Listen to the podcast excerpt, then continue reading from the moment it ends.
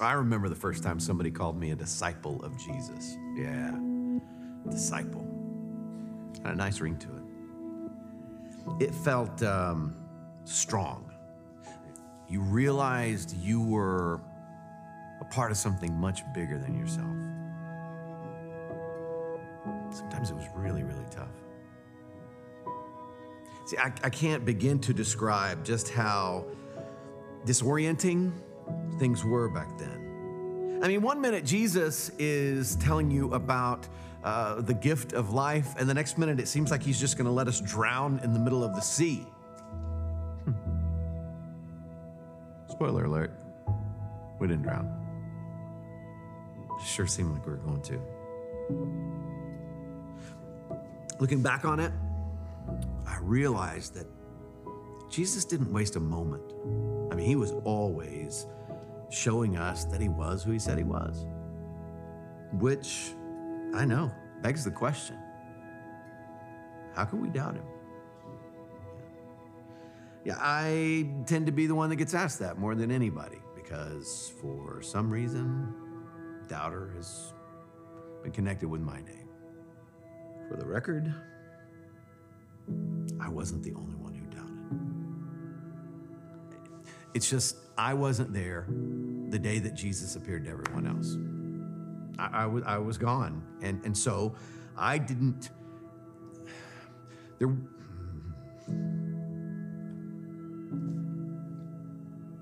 look, the finality of death, it has a, uh, a choking grip on all of us.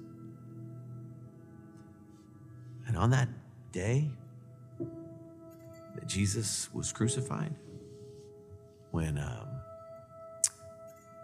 when death swallowed him up, and then there was the day that um, they showed me his hands and the scars. And he said, Thomas, you believe because you see. But there's going to be people who believe who don't see. And that night changed everything. I mean, I was still a disciple, but now, now I was an apostle. Sent to share the good news, to tell a story. You know, there's a uh, there's another word. Started with a few of us, began to spread. I think it's the best word of all. It says everything that needs to be said because we realize it wasn't about how well we believed, it was about who we believed in Jesus Christ, the Son of God. Yeah, from that moment on, we were called believers. Amen. Thomas has um, always been one of my favorites for obvious reason. Anybody else? I always feel bad for him, kind of called the doubter, right? But we'll get to Thomas. But first, I have a question for you. Have you ever done something? And we're friends here, right? We can trust. Uh, yeah, it's going on the internet, but don't worry about that. Uh, have you ever done something where you, you know it's wrong and you're kind of afraid you're going to get caught? Anybody? Oh, it's like four of you. The rest of you are liars. All right, it's okay. Um, some of you are here right now. I'm like, I figure church is a good place to hide out. Police will never look here. Um, I did, I was think I was like 10, 11, somewhere in that range. And I remember it really clearly. My friend, couple of friends mine and I, we were um, riding bikes around the neighborhood and we were bored. And 10 and 11 year old boys getting bored, not good, right? And so we're, riding, was just down the street from my house. And, and, and we get to this place, and there's these kids that are even younger than us, and they were playing in the yard. And I'm still not sure what gave us this idea, but we started to go, hey, kids, you want to buy some grass? We didn't even know what grass was except for like what you mow, right? Like, and you want, you want to buy some drugs? You want to buy, right? And they're like, and I don't, for those of you aren't as old as me, and you don't remember the 80s, but that was like Nancy Reagan, just say no, right? And so these kids are like, no, they finally had their opportunity, right? We're not going to do drugs. And they go running into work. We're calling the police. So we got on our bikes and we got it going. We go around the block. I part ways with my friends. They go towards their house.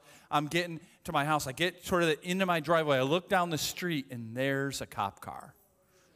Right? And I'm driving. I'm like, I got to get in the house. There was nobody home, thankfully, right? And I'm like, I just got to get in my house. And I don't know if, if the kids still do this today or not, but back in the day, we used to pride ourselves on ghost riding our bikes. Anybody else?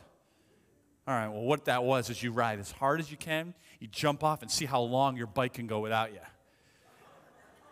It was dumb and it did a lot of damage to our bikes, but we loved it and I was actually got pretty good at it, thankfully, because on this day, I get to, I'm like, I don't have enough time. They might see me, so I go straight. I'm, i want that thing to go right into our garage. It's actually a chicken coop without chickens, but that's a whole different story, all right? And I let it go, and the bike just goes right into the garage. And if I, you know, if I wasn't scared to death, I would have been like, oh yeah, ghost riding champion. But I was scared to death, right? So I, I, I like, like hands and knees, get into my house, lock all the doors, which we never did. And I'm looking out the window like, oh man, this is the worst. We're drug dealers. We're drug dealers. And my phone rings. Now, kids, this isn't a cell phone, all right? This thing had a cord attached to the wall, all right? And so I'm like, hello? You know, thinking it's probably, you know, the president or Nancy Reagan herself, who knows? And, and it's my friend Brian, who I was with, and he goes, Jamie. I don't know why he was whispering, to be honest, but I think he didn't want his parents to overhear. And I'm like, yeah, what's going on? He's like, the cops stopped us. Like, so he's like, but we, we denied it. We told them there's these other kids selling drugs, and we pointed them towards your house. and then he goes, Watch your back. Click. What of a friend is that? So I'm like, oh, great. All right, I'm peeking out the window. I'm thinking I'm going to be on death row. So either the state's going to kill me or my mom's going to kill me, and she'll probably be quicker, right? She doesn't take appeals, right? And I'm like, so scared because I'm going to get caught, right? That was funny. I told that story last night. I got thinking, I went home, and uh, my friend Brian, he still lives, he's a physical therapist now, really successful. And we don't talk very often, just every once in a while I see him, but I do have his cell number. And I text him, I was like, hey, by any chance, do you remember? And he goes, oh, do I? He goes, it was overcast. We used, uh, uh, we used some plat pieces of, of, like sheetrock to be drugs. And he said, Officer Filio of the Dar- Dalton Police stopped us. I denied it three times, and the rooster crowed. he knows I'm a pastor, so he thought he was funny. And I'm like, man, you got recollection. Because when, you know, you are, uh, you remember days like that because you, you know, you're only 10, you think you're dead. Meanwhile, the police are like, he's like, I wonder if they're still working on that cold case in Dalton. Maybe we can confess. Why I told that story, I have no idea. It's Easter, give me a break. No, I told you that story because that's where we, we begin this in the text we're going to be in in john where these, these apostles these disciples except for thomas they're in this locked room and they're terrified. But here's the weird thing right? That the, the ladies had already run and seen jesus. They already come back saying hey he's alive right and they're and they're still in this locked room i don't know if they were like okay ladies you know i don't know but they they even had uh, john and peter they they ran and they saw an empty tomb and they come back so there's rumors starting to circulate all over the place and so maybe that just made them more afraid. Like, oh no, the Romans are going to think we stole his body. What's happening here? And so they do what you've probably done they lock the doors and they lay low. And it's there. They meet Jesus, and it goes from doubt to belief. Let's pray. Father, we come before you, and I ask you, O oh Lord, in the name of Jesus, that you would help us to believe. Those who've never believed for the first time, to really believe for those of us that are believers, as the video said, to help us to keep on believing. So we might cling to that faith wherever you have us, whatever doubts, whatever struggles, whatever hurts, whatever griefs, that we can continue to walk in faith and believe in the resurrection Christ. It's in His name. All God's people said, Amen. Amen. Um, so, it was kind of weird when I first became a Christian in, in, college. I realized on Easter people would, would say, He is risen. And then uh, someone else would say, He is risen indeed. And I thought that was kind of weird, to be honest. I'm like, Who says indeed anymore, right?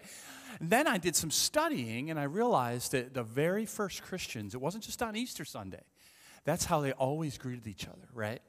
He is risen. He is risen indeed because it changed everything. So, He is risen. In unison. You guys could be a choir. Well done, right? You'll notice, welcome to those of, uh, of you who you're either here from out of town, maybe you have other church families. We just want you to feel like part of ours here. Thank you for being with us. Those of you that got, you know, just came here, maybe you're dragged here or uh, you're just visiting, um, I just want to welcome you. Just this is what we do every week. We don't do a lot of, we don't give away cars or do anything kind of crazy. We just kind of celebrate the, the, the resurrection of Christ. And so our doors are welcome to you always, just so you know that, right? Um, and so we are going to be in John chapter 20, verse 19 is where it's going to start. So if you want to turn on your devices or open up your Bibles or just look at the screen, that's up to you. If you turn on your voices, your devices, don't go to Instagram, all right? Um, and if you don't own a Bible, take one of those in the pew. We would love for you to have that as a gift. We want everyone to have God's Word. So uh, we won't come looking for you if you take that. So let's jump into it because I gave you the scene. It says, On the evening of that day, the first day of the week, the doors being locked where the disciples were for fear of the Jews, Jesus came and stood among them and said to them, Peace be with you.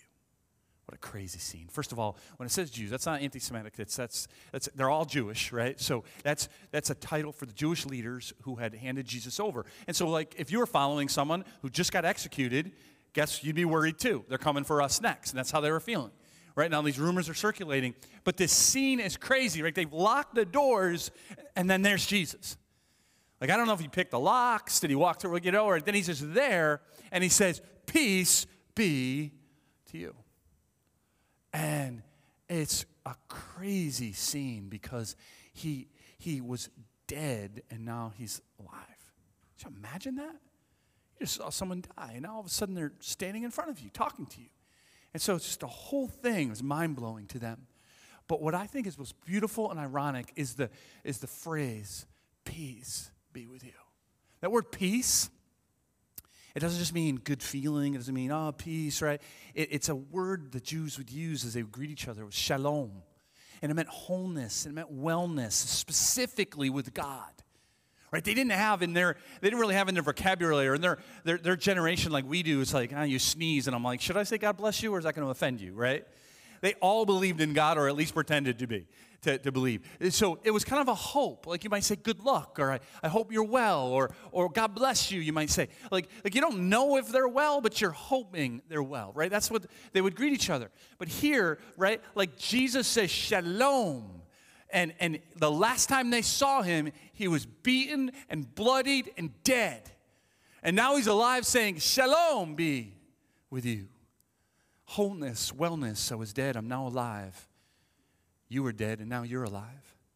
And so, for the first time, this is the ironic thing, for the first time ever, though that was a common expression, it's true, not just a hope. He's saying, Because I've died for you, this is now a true statement. You have peace, you have shalom because I've paid it in full. I've conquered sin and death. Shalom be with you.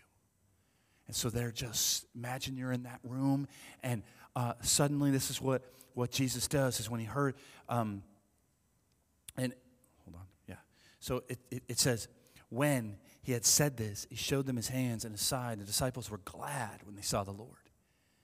That kind of sounds like they were glad. No, it means overjoyed.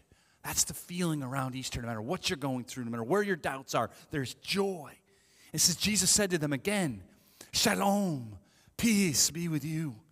As the Father has sent me, even so I am sending you. We'll see Thomas the doubter in a second, but man, it seems like these guys got off, right, on their crime because they needed to touch and see as well. But for some reason, we don't have doubting John and doubting Peter. We got doubting Thomas. That's why I feel for him. He just happened to not be there. But we'll get to him. So they're, they're touching Jesus. This is him. He's, he's risen, right? Like this is, this, is, this is it. And then he says, Peace be with you. And then he just gives them the mission. Like he's, he's talking to ragtag former fishermen locked in a room. And he says, As the Father has sent me, even so I'm sending you. not a different mission, not a new mission. The same mission. They're like, well, Jesus, you're going to join us? No, no, no, no. No, no, no. You're carrying the ball. You're getting in the game. It's your turn. Go. Right? All the way to the ends of the earth. And so uh, when, when he said this, when he had said this, he breathed on them. And he said to them, Receive the Holy Spirit. If you forgive the sins of any, they are forgiven them. If you withhold forgiveness from any, it is withheld. Now, that's kind of a controversial statement, and people over the years like, what does that mean? He certainly doesn't mean that, that Christians get the opportunity to save or say who's saved and not saved.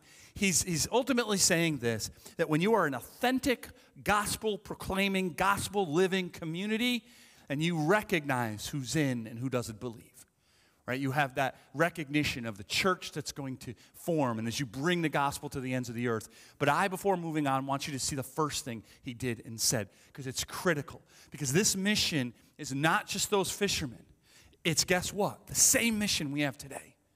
Same mission. And he said, you know, because you're like, me? Like, I'm in this locked room, I'm terrified. You're, you're, you're putting this task on me? And he says, receive the Holy Spirit of God. You see, the strength, the power, the courage, all of it, the doors that will open are God's power, God's Spirit in you and in us. And I was like, I, am like, I struggled all weekend. I was like, Lord, I don't have time for this. I don't, you know, don't ever do that with God. It's not smart. You will never win that argument. And, and, and he's just like, just take a minute and say this. It's not a bad thing at all. It's just kind of a side note. That if you are you call yourself a, a Christian, a believer, but you're on the sidelines right now. You know what I mean? You're bored with your faith. The mission of God, Jesus Christ, the resurrected King, there's nothing boring about it at all. But if you've relegated to reading a few Bible passages and showing up to church once in a while, of course it's boring. But if you're on the sidelines because you're, you know, you're lazy or disobedient, that's a whole other sermon for another day. But I'm talking specifically to you. You're on the sidelines because you think, what do I have to offer? Like, what can I do? I'm not, like, I don't know enough about Bible. I'm kind of a new believer. I don't really know. Like, like I'll just kind of, I'll, I'll grow a little. It's like, that doesn't work that way. Because it's the Spirit of the living God who works in you and through you. You have the words, you have the courage. This same Thomas, these same doubters, all of them, except for John, are going to die for their faith. That's because the Spirit, same Spirit you have. Friday night, I was talking to a, a, newer lady to our, um, our church family named Phyllis, and she, we'd been praying for her because her lungs had been filling with fluid, and it was terrible. We've been praying for Phyllis. She came up to me, she said, Yeah, I went to the doctors, I was feeling a lot better, and the fluid was gone. Yeah. And the doctor said, Where'd the fluid go? And so she got to tell him, God took it away. But more than that, she was a nurse came because she has other things going on, and then and she's and so she asked, "Hey, to the nurse, how you how you doing?" And she says, "You know what? I'm feeling kind of sad today."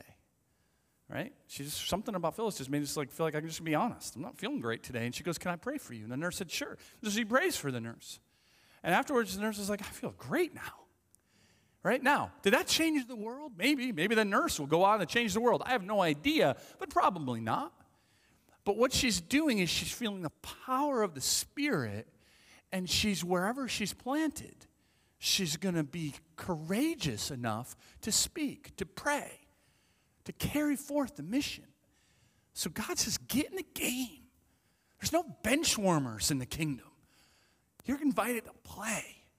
And if you're not a Christian yet, you'll be invited to play once you believe. It's the greatest mission there's ever, ever, ever been. So let's get to Thomas. He wasn't there.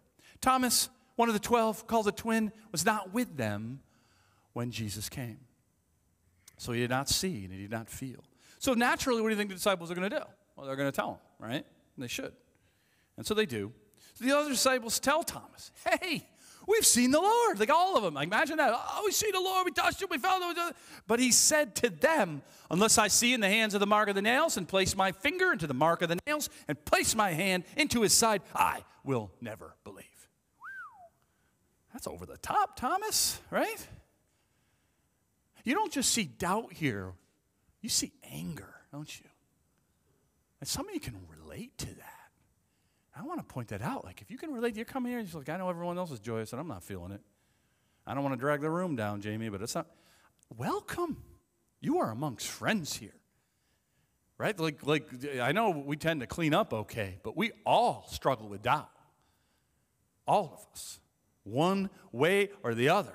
And so, so like, like Thomas is in huge doubt, but I'm just saying, like, like, like if that's you today, God is a big God. Like, don't t- shut him out. Don't be afraid. Well, he doesn't want to hear what I have to say. Yes, he does. He can handle it. He already knows what you're thinking. So it's, it's either shut God out and try to do it on your own. Good luck with that. Or give it to him. There's plenty of places in the Bible where just like David himself, man after God's own heart, saying, God, how long will you completely forget me? How long will you ignore me? How long will you let me experience this pain? That's a great prayer. So if you're like Thomas, that's okay. Just don't shut God out. Here's a few conditions that I want you to be aware of that we learned from Thomas. Conditions, things that can kind of cause doubt, and then we start drowning in that doubt. First is disposition. That's just a fancy word. It means how God wired you, right? Like we're different. Like Thomas is a little different than the other guys. Like he's called a doubter. I call him more of a realist. Is that you? Like, I got to see it. I believe in science, you know, something like that. That's okay. That's how God made you. That's how God made Thomas. If you look at, there's two other places in John where Thomas is mentioned. I love this. John chapter 11, you've probably heard of it. Lazarus dies. They get word that he's dead, and Jesus says, Let's go to Galilee. And his disciples are like, He's dead already, Jesus. They're looking to kill you there. Let's stay away from Galilee. And Jesus says, Sorry, guys, we're going to Galilee. And Thomas goes, I guess we should go too. Let's die with him also.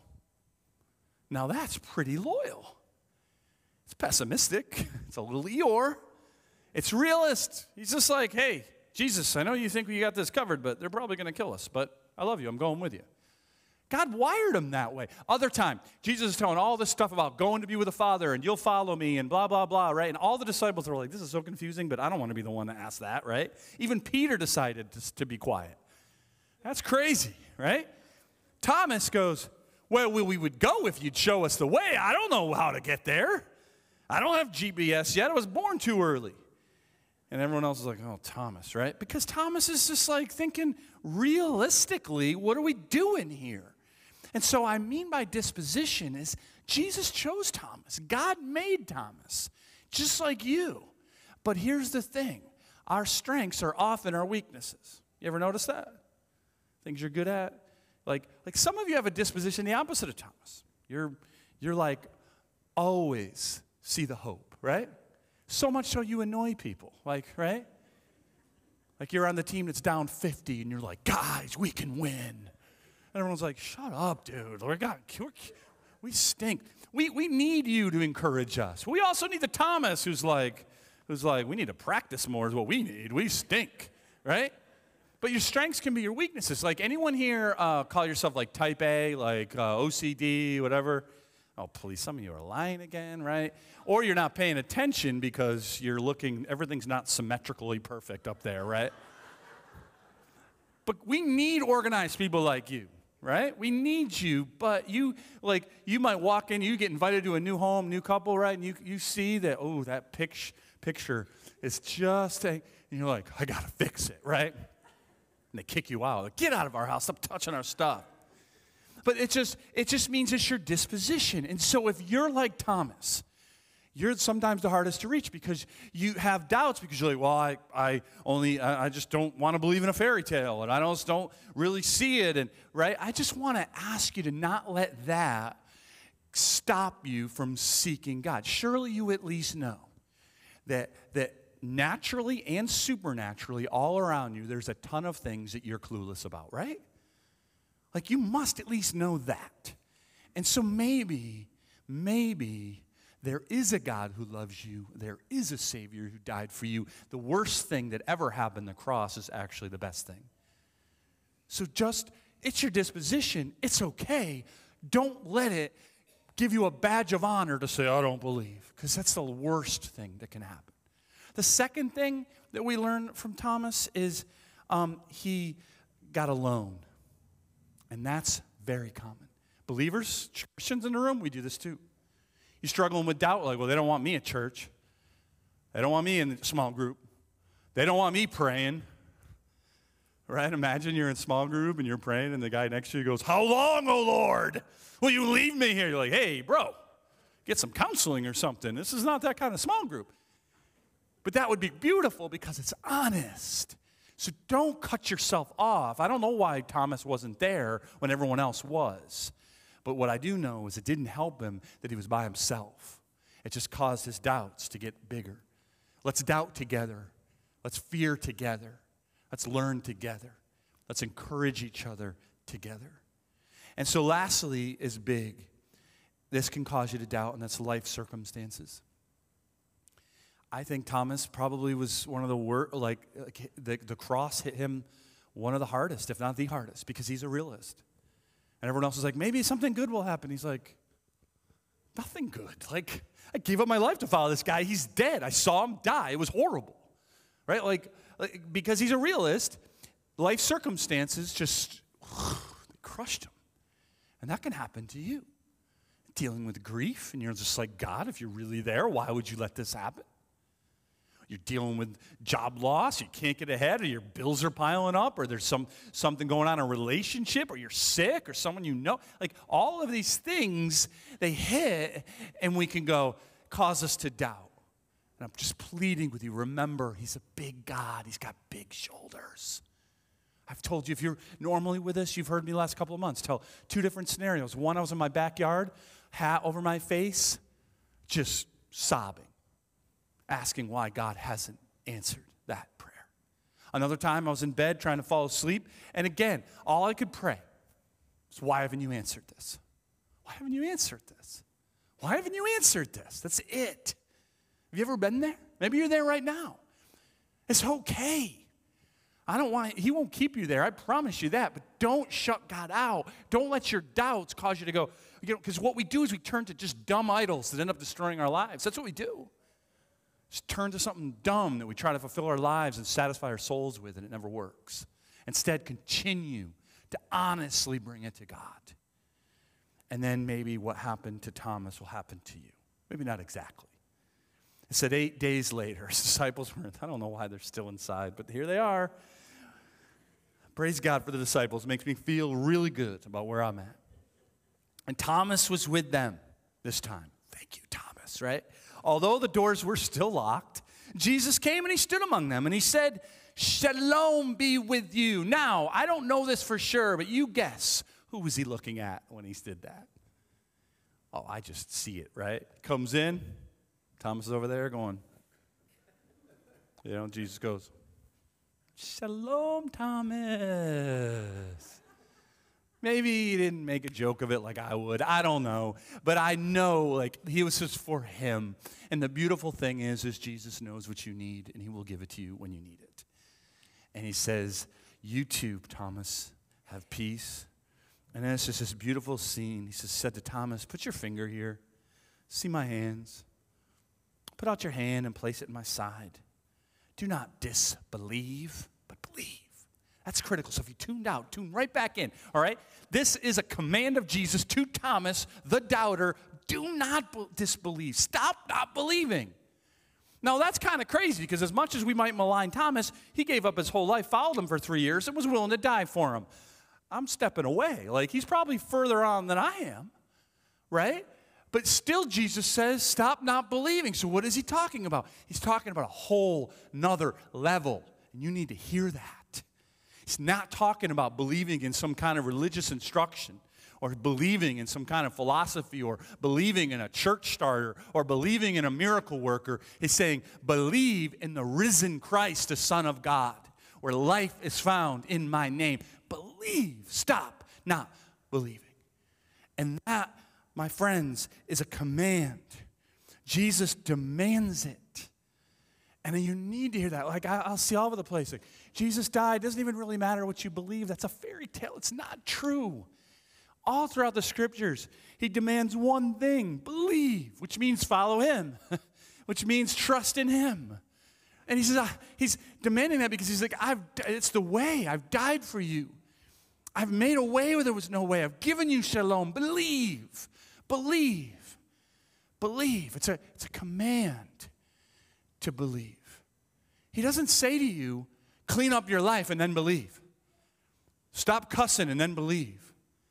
Right? Like whatever, fill in the blank. And, but no, no, no. He says, believe. The rest of it he's going to do. He's going to start cleaning up your life. A lot of us can testify to that. It starts with belief. And it's a command to all of us is to believe. And my hope and my prayer is that you will not just emulate the doubts Thomas had, but maybe emulate Thomas the confessor. Thomas answered him, My Lord and my God. From fear to faith, from doubt to belief. That next level, Thomas, my Lord and my God. So that's beautiful, but Jesus always has a teaching point. He would have made a good pastor. Oh, right. The best one we have. He said to him, Have you believed because you have seen me, Thomas? Blessed are those who have not seen and yet have believed. Isn't that awesome? If you're a Christian in the room, that's you. Take that. Like life's hard. Take that. Jesus says, You're blessed. I'm blessing you. Because, man, Thomas got to feel his wounds. Y'all got me. I'm sorry about that. Right? Like, like or, or some of you, when you first believed, maybe it was a friend, maybe it was a parent, maybe it was some scrubby guy on the street. I don't know, some pastor, right? That isn't what Thomas got. Somehow, some way, the Holy Spirit opened your heart and you said, I believe. And Jesus said, Blessed are you. Blessed are you. He's pleased with your faith. I want you to hear that. He might not be pleased with, with, with the sin that we're still struggling with. He certainly isn't. And, and he's, he's working on us. But don't see Jesus as in some upper room kind of glaring at you, wishing he didn't save you. That's not our Savior. That's not our Lord. He says, You're blessed. Live out the life that he blesses you with because he is talking about you. If that's you. And If it isn't, it can be you. It's the whole point. And so we land where John landed. It's kind of interesting. There's a whole other chapter, chapter 21. But Tom gives us, a, uh, John gives us the purpose of his book here at the end of 20. I think just because it's a perfect place, right? He says, Now Jesus did many other signs in the presence of the disciples, which are not written in this book. So I gave him just a highlight reel for a purpose. What's the purpose? But these are written so that you may believe that Jesus is the Christ, the Son of God, and that by believing what? You may have life in his name. To believe in the risen Christ equals life in his name. Now, I don't just talk about life here. This life, let's be honest, kind of pathetic. It's a broken world. It's hard. It's often difficult. He's saying, not just now in the already not yet, but for all of eternity, you will growing in the riches of the Lord Jesus Christ and the knowledge of the beauties of heaven, and you have that life because you've believed. You've believed, and you get life. That's the promise. That's the whole purpose is believe so you might live. You know, scholars are a little bit torn. That word that John chose in the Greek Greek is way better than English. Like, we just have one word for everything. Hey, I love my wife. I love my pizza. Like, it's just so stupid, right? Greeks, they knew what they were doing. And that would believe. He chose a word that scholars are like, well, it can, depending on context, mean for the first time believe. It can also mean to keep on believing.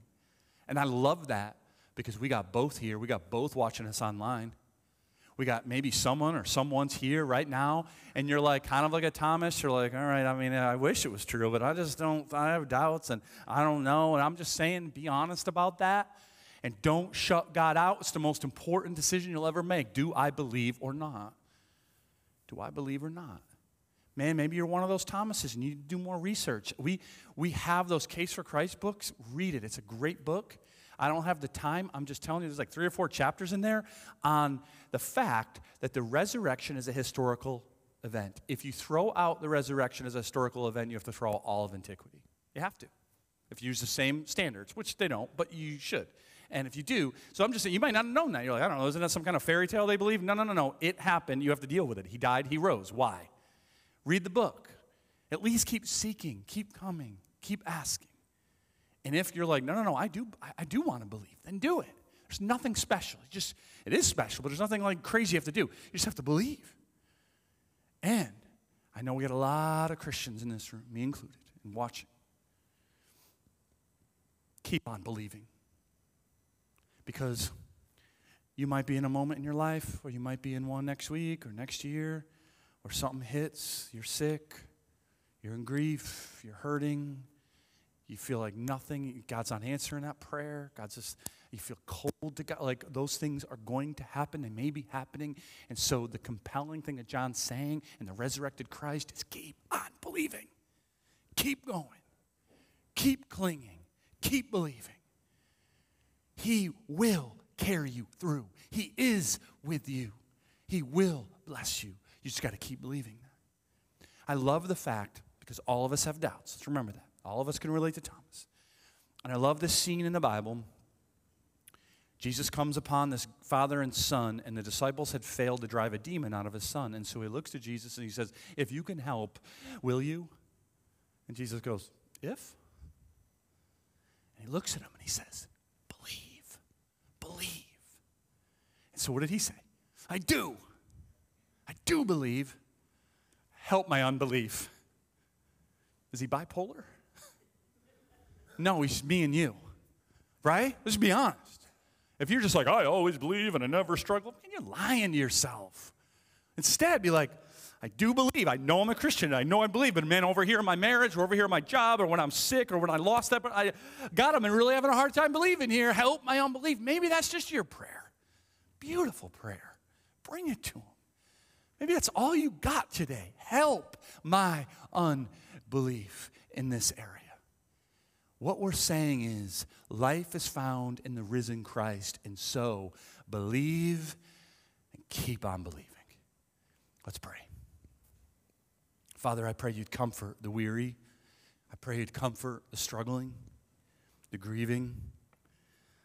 I pray for those who are having a hard time even getting up in the morning right now. Lord, that you would give them the strength to believe in your grace and your mercy and your love. Jesus, you're the man of sorrows. You experience everything even far worse than we do, and you've been there and you know them, and I ask for you to give them the faith to keep believing. Lord, I pray for those who came in here today for whatever reason, but never put their faith in Jesus Christ, that right now they would. They just say, Yes, Jesus, I have some doubts, but I want you. I'm at, to an end of myself. Lord, you would open their eyes of faith, open their heart to believe. Oh God, for all of us, me included, give us the strength to constantly cling to the hope of the eternal riches of heaven and all who you are and all that is coming. Come soon, Lord Jesus. But in the meantime, help us. Help us believe. In Jesus' name we pray. Amen. If you can, let's stand and sing together.